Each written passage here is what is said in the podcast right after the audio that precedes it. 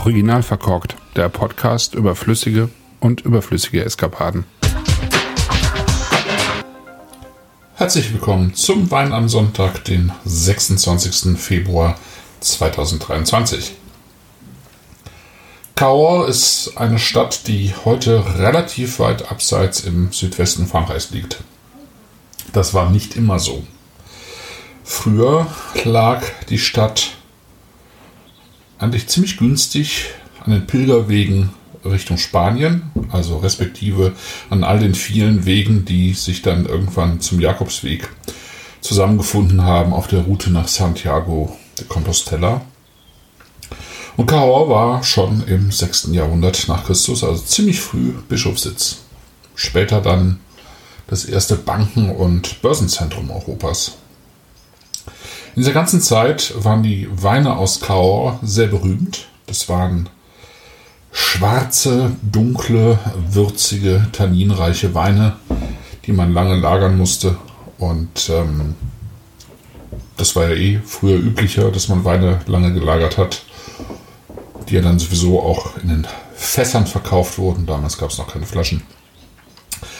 Und ähm, das Ganze änderte sich dann aber mit den Engländern, die so für rund 100 Jahre äh, in Cahors waren, insgesamt aber noch länger in diesem ganzen Bereich äh, Südwestfrankreichs und ähm, ihre Herrschaft ja von Bordeaux aus ausgeübt haben und Bordeaux dann auch groß und reich gemacht haben und irgendwann dann auch tatsächlich Weine aus Bordeaux lieber mochten als diese schwarzen Tanninmonster aus Cahors und so wurde dieser Black Wine, wie er lange genannt wurde, irgendwann einfach weniger en vogue sozusagen als der Claret aus Bordeaux.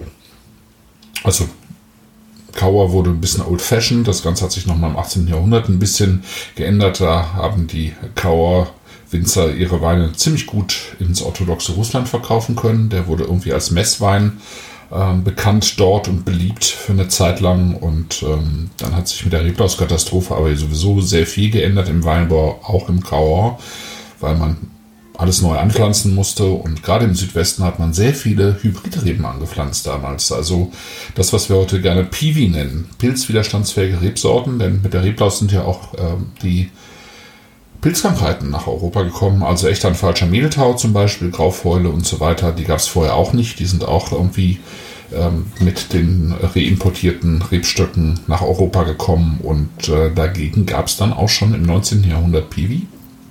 Und in Frankreich waren die sogar sehr erfolgreich. Es gab irgendwann über 300.000 Hektar pilzwiderstandsfähige Rebsorten in Frankreich bis in die 50er Jahre hinein. Und dann wurde es aber den eher traditionsbehafteten Weinbauverbänden zu bunt. Die hatten so ein bisschen Angst um ihre klassischen Rebsorten und haben dann angefangen dafür zu sorgen, dass diese äh, Hybridreben rausgerissen werden und ähm, wurden irgendwann dann auch äh, verboten, also Neuanpflanzung verboten und so weiter. Und im Cahors wurde dann der früher typische äh, Tanat aus das war die Rebsorte für diesen schwarzen, würzigen Wein, wurde dann ersetzt, äh, sozusagen, also erstmal ja durch die Hybridreben, aber später dann eben durch den Malbec. Der heißt ja eigentlich Cod und ähm, ist als solcher sozusagen auch ins Rebsortenregister eingetragen, aber mittlerweile hat sich eigentlich mehr der Name Malbec durchgesetzt. Sowohl im Cahors als auch im Rest von Frankreich und äh, natürlich auch in Argentinien, wo er ja, so die Leitrebsorte geworden ist. Und tatsächlich hat man heutzutage so in Argentinien und im Cahors die Weine, die reinsortig, im Prinzip reinsortig aus Malbec ähm, erzeugt werden. Ja, diese Reben, die stehen eigentlich und im Wesentlichen entlang des Flusses Lot, also LOT, der Code am Lot und die Weinberge stehen auf Terrassen. Der Weinbau beginnt auf der zweiten Terrasse sozusagen oberhalb des Flusses. Äh, auf dem ersten gibt es eigentlich keinen Weinbau. Die zweite Terrasse, das sind Ton- und Kiesel geprägte Terrassen. Die nächsten sind dann Ton- und Kalkstein und die oberste ist dann äh, reiner Kalk. Diese oberste Terrasse nennt sich Kos, also C-A-U-S-S-E. Das ist ähm, sozusagen der Name für Kalk, ein Kalkplateau. Und ähm, dieses Kos hat man auch häufig äh, in den Weinnamen oder Weingutsnamen der Region. kleiner Fun Fact, die Kieselablagerungen, die sich durch das Meandern des äh, Loh gebildet haben, nennt man Galets Roulés. Und so heißen auch die großen Kieselsteine in den Weinbergen von Châteauneuf-du-Pape. Und tatsächlich war es ein Winzer aus Cahors, der den Vorläufer dieses Châteauneuf-du-Pape, also dieses Rhône Cru, ähm, geschaffen hat. Der wurde nämlich vom Papst Johannes dem 22., der ebenfalls aus Cahors stammte, im 14. Jahrhundert nach Avignon geholt und hat dort äh, Wein gemacht. Aber das nur so am Rande. Heute geht es ums Château du Cèdre in Cahors. Und das Château du Cèdre hat, ähm, hat eine lange Geschichte und Tradition, aber der Weinbau hat eigentlich so im Wesentlichen im 19. Jahrhundert angefangen mit Georges Rive. Der hat dort ähm, so ein bisschen das Weinbaugebiet, wo das Château du Cèdre ist, neu geformt und ähm, die Nachkommen sind immer noch am Château. Ähm, die heißen allerdings nicht mehr Rive, sondern Verhege, weil äh, Charles Verhege, der flämische Abstammung ist, unschwer zu hören, 1950 in die Familie eingeheiratet hat, Marie-Therese Rief geheiratet hat und die beiden haben dann ab 1958 neue Weinberge angelegt am Chateau, eben dann tatsächlich auch Malbec und äh, hatten aber so eine Mischwirtschaft lange Zeit, die haben sehr viel Lavendel auch angebaut, gibt es auch heute noch dort. Und ähm, zunächst wurde an Genossenschaften verkauft und dann haben die aber so langsam, aber sicher eben so Schritt für Schritt eben auch ihre eigenen Weine erzeugt und ähm, der Charles Verhäge, der war äh, self-made Winzer sozusagen, der hatte eigentlich erstmal keine Ahnung davon, hat sich aber die Hilfe eines damals örtlichen Apothekers äh, der, der eben auch selber Wein gemacht hat, äh, in Anspruch genommen oder äh, bekommen und ähm, bei ihm sozusagen das Fermentieren der Trauben gelernt und so weiter. Und dann hat er nach und nach Parzellen gekauft, oder die beiden, besser gesagt, das Paar, und hat das Chateau du Cèdre auf 17 Hektar gebracht. In den 70er Jahren, Ende der 70er Jahre, haben sie dann ähm, Importeure gefunden in USA und in Belgien, also in der flämischen Heimat sozusagen äh, die dann angefangen haben, diese Weine zu importieren. Und so ist das Chateau de Cèdre oder die Weine des Chateau de Cèdre eben so nach und nach immer bekannter geworden und sind auch heute ähm, eigentlich mit die, die, bekanntesten aus Cahors. Seit 87 machen das Pascal und Jean-Marc Verhelger, also die, die Söhne der beiden. Der Vater ist äh, tatsächlich krank geworden damals und ähm, alle gehen so aus der Familie davon aus, dass ähm, es einfach ähm, durch den Einsatz von, von Pestiziden herrührt. Und ähm, zumindest war das so das letzte Quäntchen sozusagen, dass die Familie sich entschieden hat, darauf eben komplett zu verzichten. Und äh, der Einsatz von jeglicher Chemie wurde 1992 eingestellt und dann hat es noch mal ein bisschen gedauert, bis das Weingut 2012 dann die äh, Agriculture Biologique Zertifizierung bekommen hat. Äh, Pascal und Jean-Marc. Pascal ist derjenige, der eigentlich die Weine macht. Äh, Jean-Marc ist der, der im Wesentlichen die Weinberge managt. Und ähm, Pascals Sohn Jules ist mittlerweile dazugekommen und ähm, übernimmt so na, äh, zunehmend den Keller.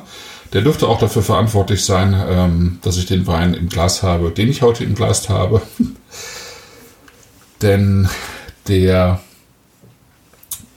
fällt sozusagen so ein bisschen unter die Kategorie äh, Vin Vivant oder Vin Naturel, weil es ein ähm, Naturwein ist, äh, im besten Sinne, ähm, ungeschwefelt, äh, spontan vergoren, ungeschwefelt, ohne Zusatz von irgendwas und ähm, mit dem Versuch auch so wenig wie möglich äh, dem Wein sozusagen wegzunehmen.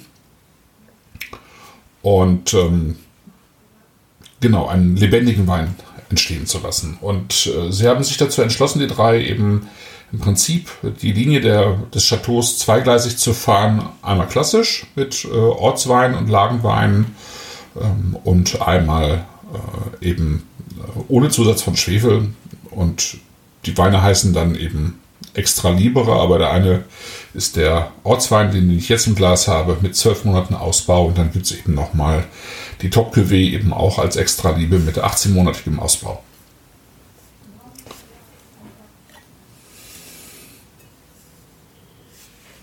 Was ich im Glas habe, ist von der Farbe her schon super typischer Malbec. Das ist purpurfarben bis violett schimmernd, ähm, schon recht dunkel im Glas, aber trotzdem mit so einem leicht transparenten Rand. Und dieser transparente Rand, der leuchtet halt irgendwie wirklich farbintensiv, purpurfarben und sieht eigentlich schon so total schön aus. Und wenn ich dann die Nase ins Glas halte, dann ist es einfach auch ähm, so mal weg in Reinkultur. Und äh, durch den Verzicht auf Schwefel hat man natürlich einen total offenen, einladenden, lebendigen Wein im Glas, der sich einfach jetzt, obwohl er so jung ist, schon komplett präsentiert. Und dadurch, dass ähm, der Wein eben auch im neutralen Holz ausgebaut wurde, gibt es auch nichts, was sozusagen diesen Geschmack irgendwie von, von irgendeiner Seite dann auch beeinflussen würde. Also ich finde, man hat hier total klar Holunderbeeren, Pflaumen, Kirschen und Cassis zusammen, ja, als Frucht, aber eben nicht als Kompott, sondern wirklich sozusagen aufgereiht, ähm, äh, zermatscht vielleicht, ähm, aufgeschnitten, ähm, frisch, saftig, knackig eigentlich. Ja.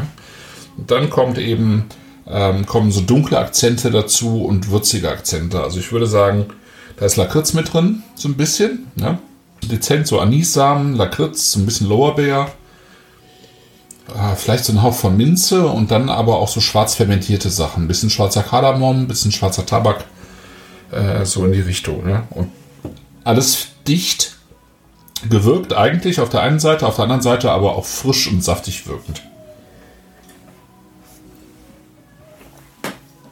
Und genauso geht das eben am Gaumen weiter. Frisch, saftig, dunkle Frucht, zum Reinbeißen frisch und dann hat man das Tannin einfach da, was ähm, zwar einen schönen Grip gibt und ähm, auch schön den Mund auskleidet, aber es ist überhaupt nicht, ähm, ähm, ja, es ist äh, überhaupt nicht fest oder so. Es ist ein ganz feines Tannin, ähm, es kann gut sein, dass sie so ein bisschen, das weiß ich jetzt nicht tatsächlich, mit so einer ähm, Maceration Semicarbonik gearbeitet haben. Kann ich mir aber gut vorstellen, was es mittlerweile im Kauer auch sehr typisch ist, dass man so ein bisschen eben wie im Beaujolais auch arbeitet. Ähm, eben die ähm, sozusagen unter einer CO2-Schicht angärt, ähm, sodass die inter, intrazellulär schon angären und aufplatzen und dadurch eben so ein bisschen noch mehr Frucht bringen und das Tannin rundet und dann geht aber eine geht das nachher über in eine klassische Maischegärung. Und ich glaube, so haben sie hier auch gearbeitet. So schmeckt es zumindest. So wirkt es auch vom, von, der, von der Gerbstoffstruktur her. Es ist auch kein, äh, muss ich auch noch sagen, kein, auch, auch wenn es draufsteht, sozusagen Core Malbec, ähm, es ist ein Wein, der zu 90% aus Malbec besteht, zu 5% aus Merlot und zu 5% aus Tannat. Ja, also zwei Rebsorten, die eben auch sehr ähm, typisch sind. Der Tanat sowieso seit 1000 Jahren oder länger und der Merlot aber auch ähm, schon lange beheimatet im Cahors und die bilden halt noch so ein bisschen ähm, so ein bisschen Zusatz zu diesen 90% Malbec und das ist ja in der europäischen Weingesetzgebung auch erlaubt, dass ich eine Rebsorte draufschreibe und trotzdem 10% äh, von was anderem dazu tun kann, wenn ich möchte. Ne? Ja, und das Mundgefühl ist einfach total schön, weil es neben diesem, dieser äh, äh feinen Gerbstoff Textur einfach frisch ist und saftig und ähm, reif saftig schmeckt und durch diese ähm, Arbeit ohne Schwefel einfach ähm, auch hier einfach total offen und einladend wirkt und ehrlich und unverstellt. Schöner Wein.